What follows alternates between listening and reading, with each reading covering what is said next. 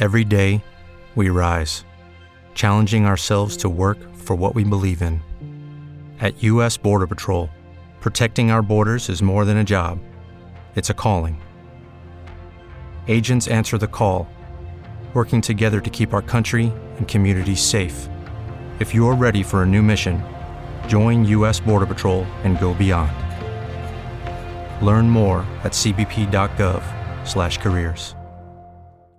With the Lucky Land slots, you can get lucky just about anywhere. This is your captain speaking. Uh, we've got clear runway and the weather's fine, but we're just going to circle up here a while and uh, get lucky. No, no, nothing like that. It's just these cash prizes add up quick. So I suggest you sit back, keep your tray table upright, and start getting lucky. Play for free at LuckyLandSlots.com. Are you feeling lucky? No purchase necessary. Void where prohibited by law. 18 plus terms and conditions apply. See website for details.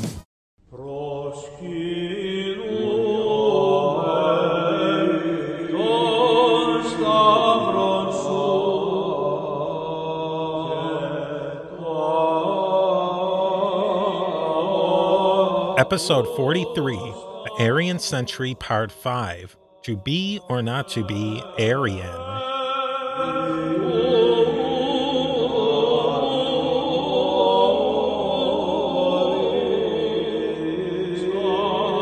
Welcome back to A to Z History Presents the History of the Papacy. I'm Steve, your host for this podcast about the history of the popes of Rome and Christian Church. In this episode, we're going to talk about and find out more about what Arianism looked like in the later part of the 4th and early part of the 5th century. Normally, I would say this type of episode would be perfect for a sidetrack episode. But for this series called The Arian Century, it is really central to discuss what an Arian was in the late 4th, 5th, and even into the 6th century. This Arianism was not the same concept as the Arianism of, well, Arius of the late 3rd, early 4th century. The questions for us to ponder during this episode are what is Arianism and who were Arians? Those will be more challenging questions to answer than they appear on the surface. The relationship between Arius, priest of Alexandria, and the umbrella term for theologies labeled as Arianism was a complicated matter. But we've gone down that road before, and even by the late 4th century, Arius, the priest of Alexandria, was ancient history. Heck, even by the mid 300s, Arius was old news. The term Homoian is more commonly used by academics these days instead of Arian to describe this spectrum of subordinationist theologies where Jesus and the Holy Spirit are considered inferior to God the Father and the Godhead. We're going to talk about why that term Homoian is probably just as lacking as the term Arian. We're also going to talk about where Arianism was going as we progress into the 5th century and beyond. I doubt this is too much of a spoiler, but Arianism was going to be out of business inside of the Roman Empire after the Second Ecumenical Council in 381 AD.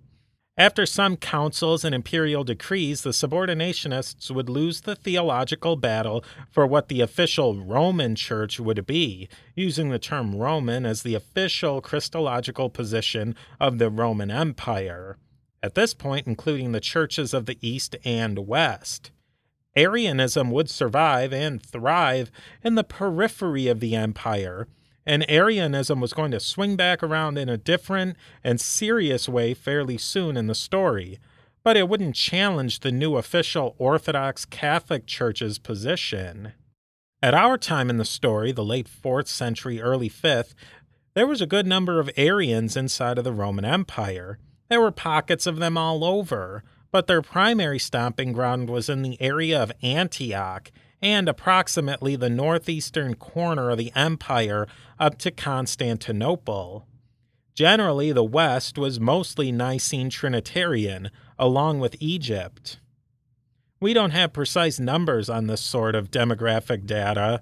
We're talking more about generalities and bases of power. As the 4th century wound down, we approached the Second Ecumenical Council. Arianism was fading out in the Roman Empire.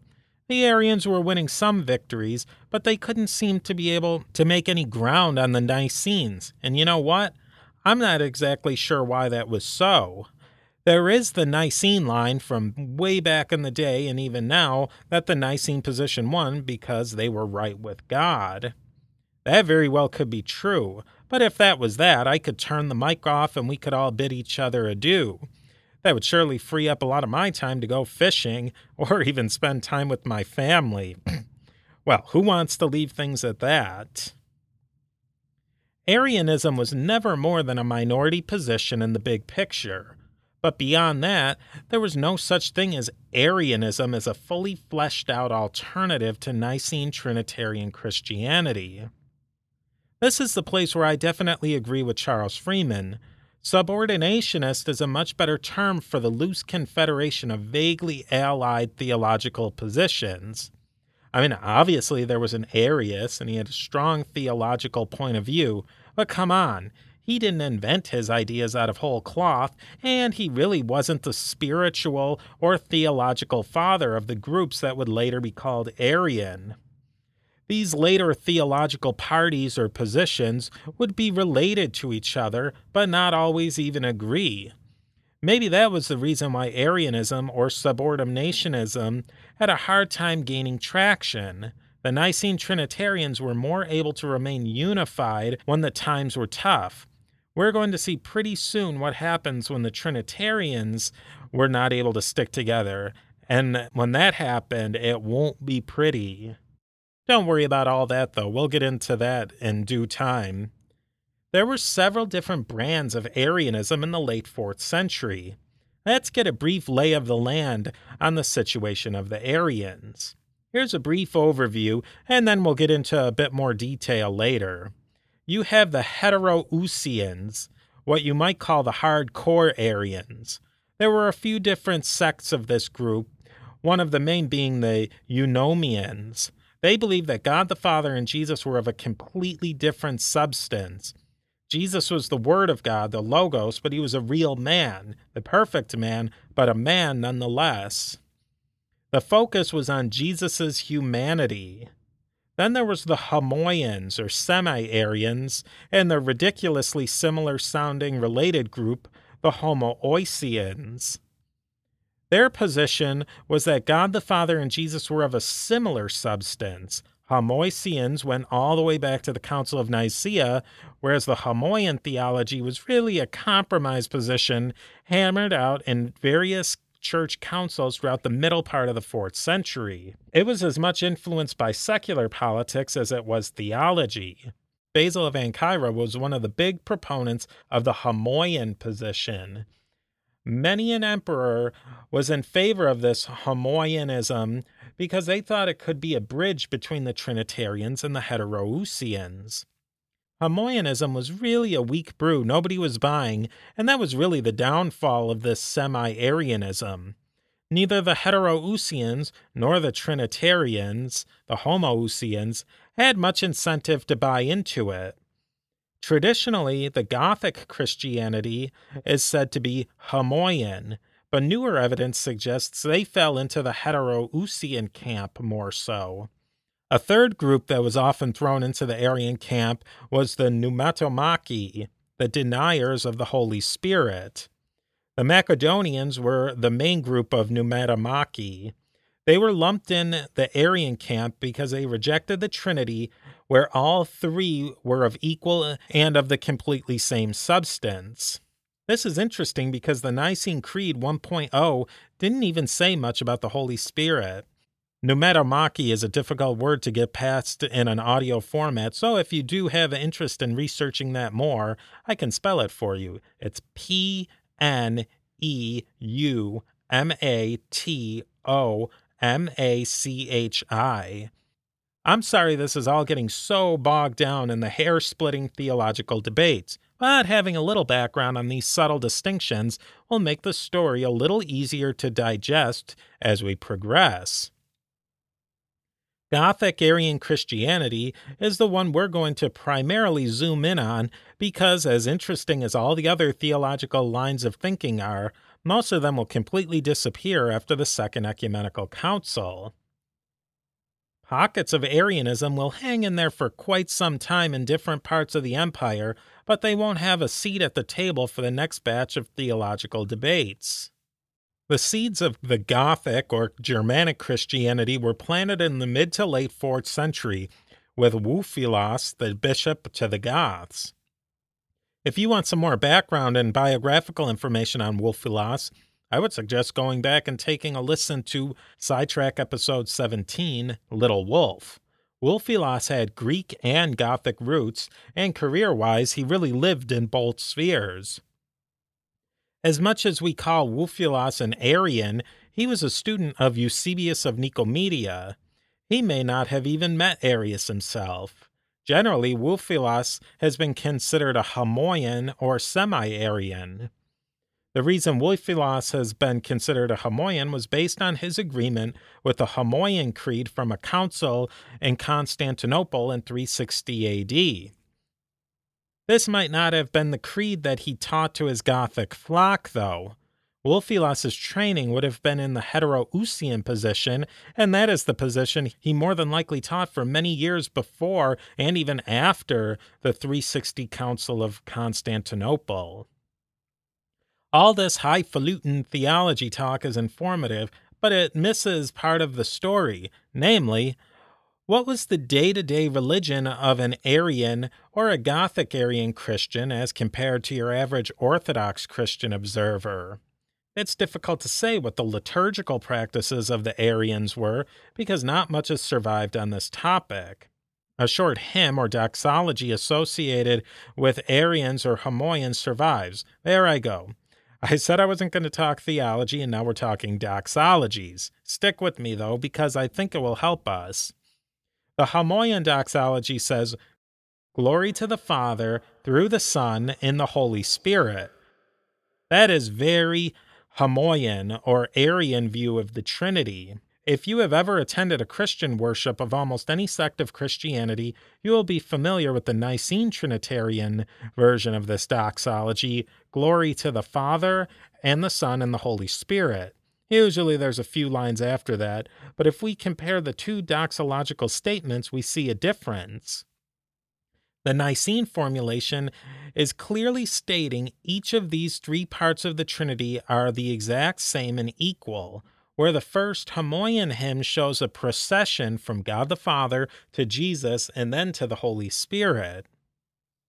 Besides these differences in wording that would have been throughout Arian liturgies and prayers, there wouldn't have been a huge dissimilarity outwardly otherwise. One major thing you'd have noticed is that Gothic Arians would have used their own Gothic language in their liturgy instead of Latin or Greek. But that really wouldn't have been a big deal. Latin, as the required language for scripture and liturgy, was still in an early developmental phase at this time in the West. In the East, using a local language for liturgical purposes was common. Of course, Greek was widely used, but so was Aramaic, Coptic, Armenian, and other languages. The use of Latin in the West as the sole language of religion has many antecedents and evolved from the linguistic, political, cultural situation that came out of the collapse of the western end of the Roman Empire. Really, our modern world sprung from this time period in many ways. As the Western Roman Empire was crashing and burning, political structures were being developed to replace what had fallen apart. With the Lucky Land slots, you can get lucky just about anywhere. This is your captain speaking. Uh, we've got clear runway and the weather's fine, but we're just going to circle up here a while and uh, get lucky. No, no, nothing like that. It's just these cash prizes add up quick. So I suggest you sit back, keep your tray table upright, and start getting lucky. Play for free at LuckyLandSlots.com. Are you feeling lucky? No purchase necessary. Void where prohibited by law. 18 plus terms and conditions apply. See website for details. Hey guys, it is Ryan. I'm not sure if you know this about me, but I'm a bit of a fun fanatic when I can. I like to work, but I like fun too. It's a thing. And now the truth is out there. I can tell you about my favorite place to have fun Chumba Casino. They have hundreds of social casino style games to choose from, with new games released each week. You can play for free anytime, anywhere and each day brings a new chance to collect daily bonuses. So join me in the fun. Sign up now at ChumbaCasino.com. No purchase necessary. VGW. Void were prohibited by law. See terms and conditions. 18 plus. Hey everyone, I'd like to say something about a new product I've tried called Calitrin. Doctors endorse it, nutritionists recommend it, and customers love it. Calitrin is for healthy weight loss. I have taken Calitrin myself, and I can honestly confirm that I've lost weight, I sleep better, and, and I have found relief from a joint injury that I sustained in my arm. Calitrin contains collagen, the most abundant protein naturally occurring in the human body, which decreases as we age. And I am reaching of that age where things decrease. Taking Calitrin promotes better sleep, more energy, less joint pain, and best of all, weight loss. Calitrin has an amazing 86% success rate with their 90 day supply. And this week, take advantage of their President Day sale. Buy the 90 day supply and get an extra month free plus free shipping.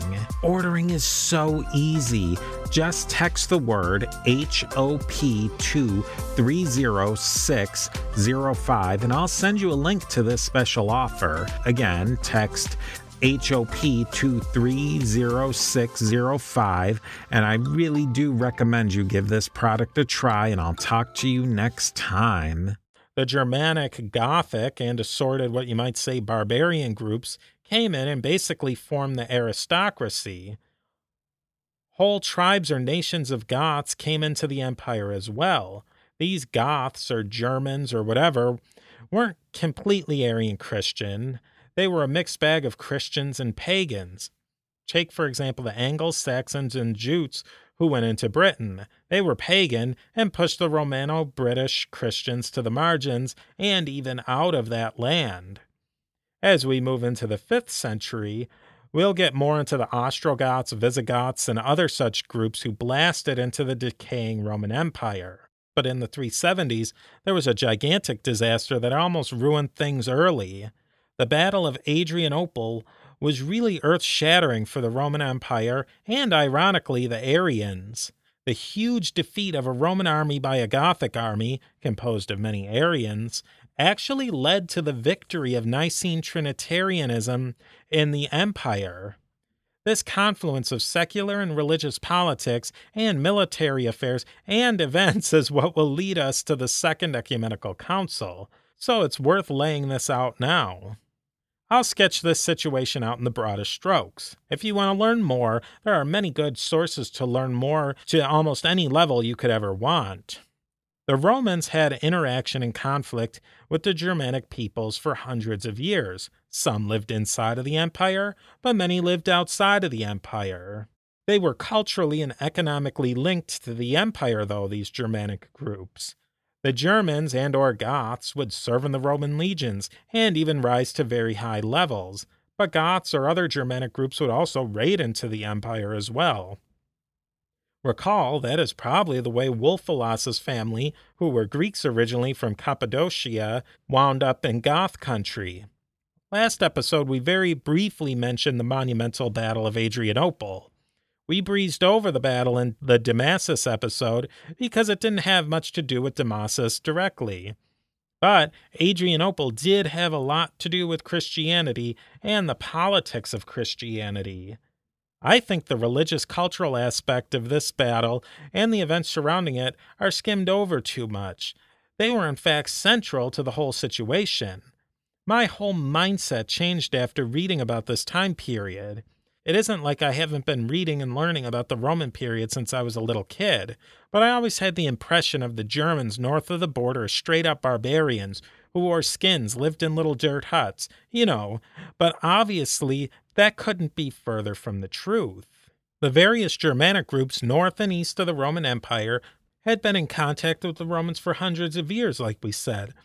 There were deep trade relations between the two areas and significant cultural exchanges as well. As the years progressed, from the crisis of the third century, more and more Germans, Goths, etc., began to fight in the Roman army. The Germans acquired Roman culture, and in many ways, the Romans acquired some aspects of the German culture. This exchange would go into hyperdrive after the fall of the Roman Empire.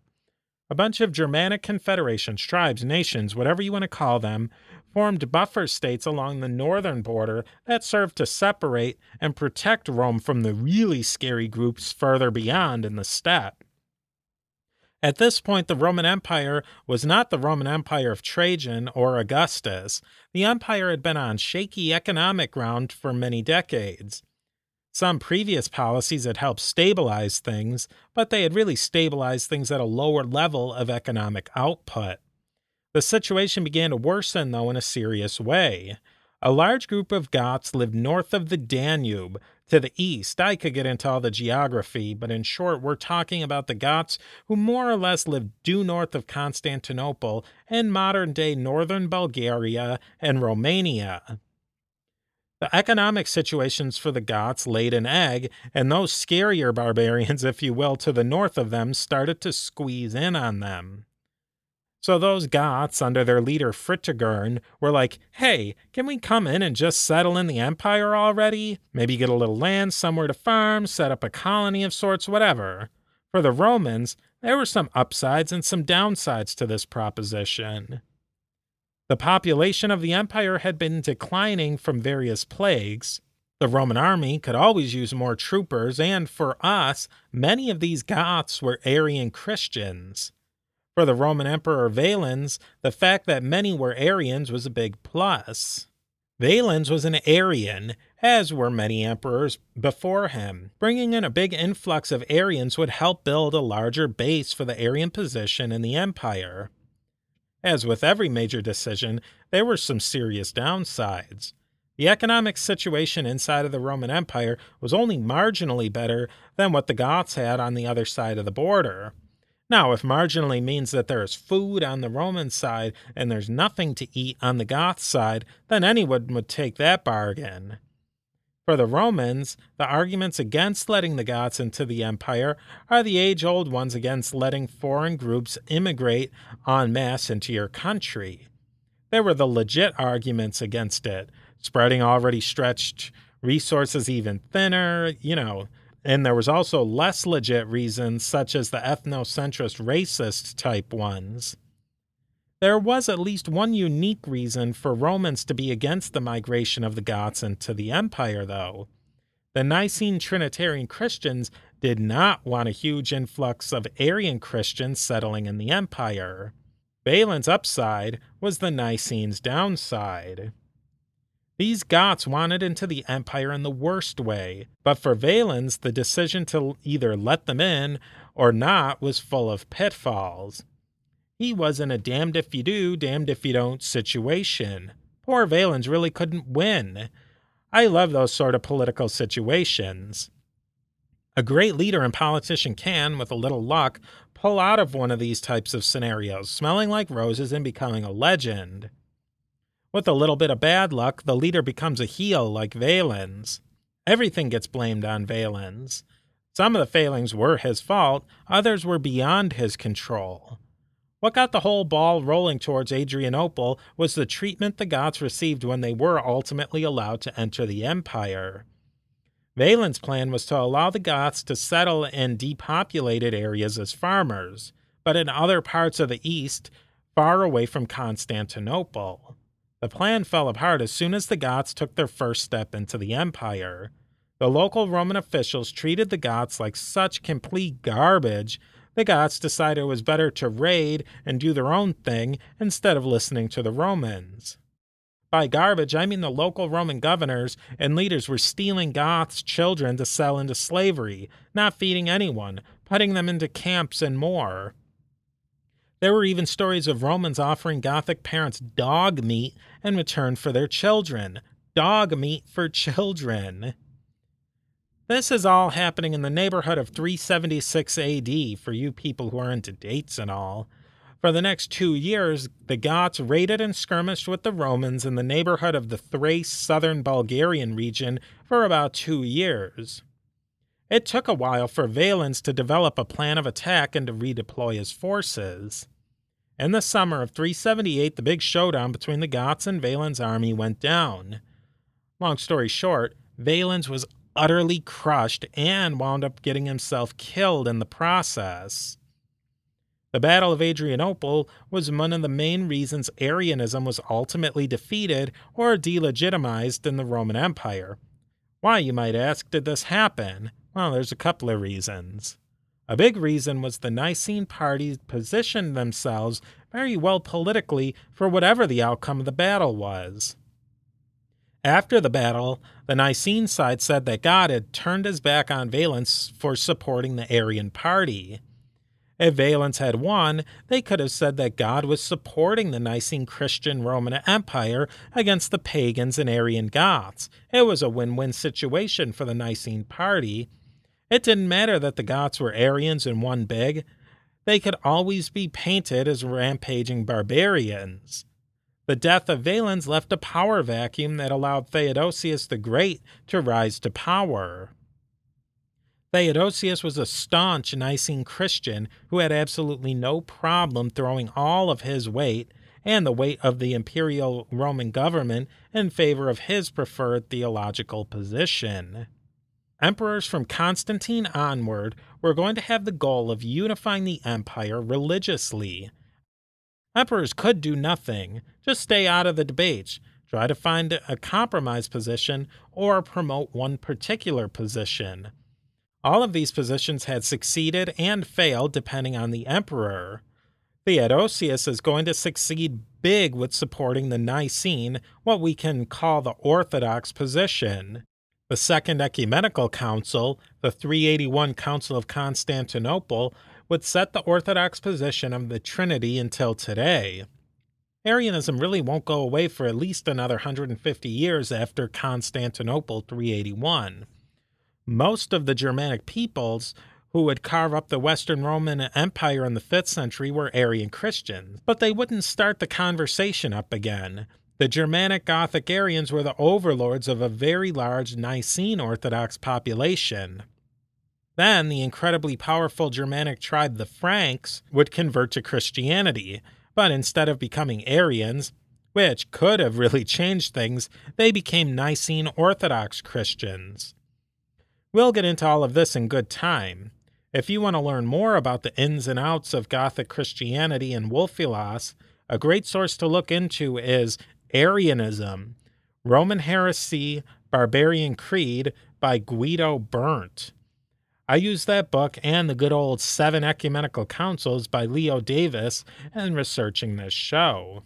If we go back to the initial question of this episode, what is Arianism and who were Arians? I don't know if we've come any closer to an answer. Hopefully, there's a treasure trove of documents buried somewhere that will lay out the specifics of their religious practice. If or until that happens, we'll just have to work with what we have, and that isn't much. As we progress in the story of the popes, we'll learn a bit more about some of the few clues on Gothic Arian practice.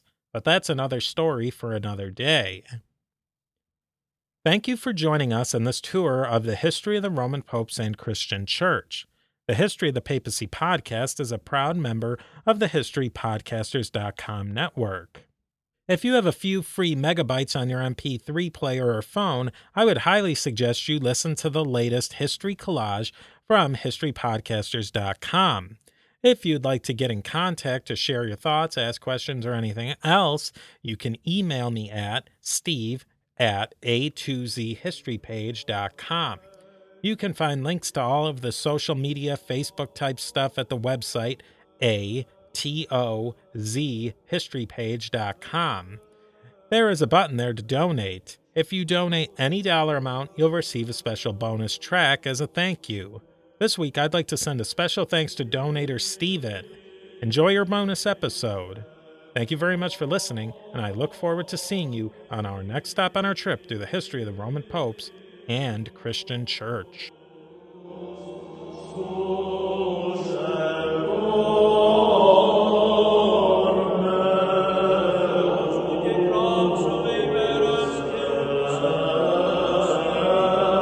War has played a key role in the history of the United States, from the nation's founding right down to the present.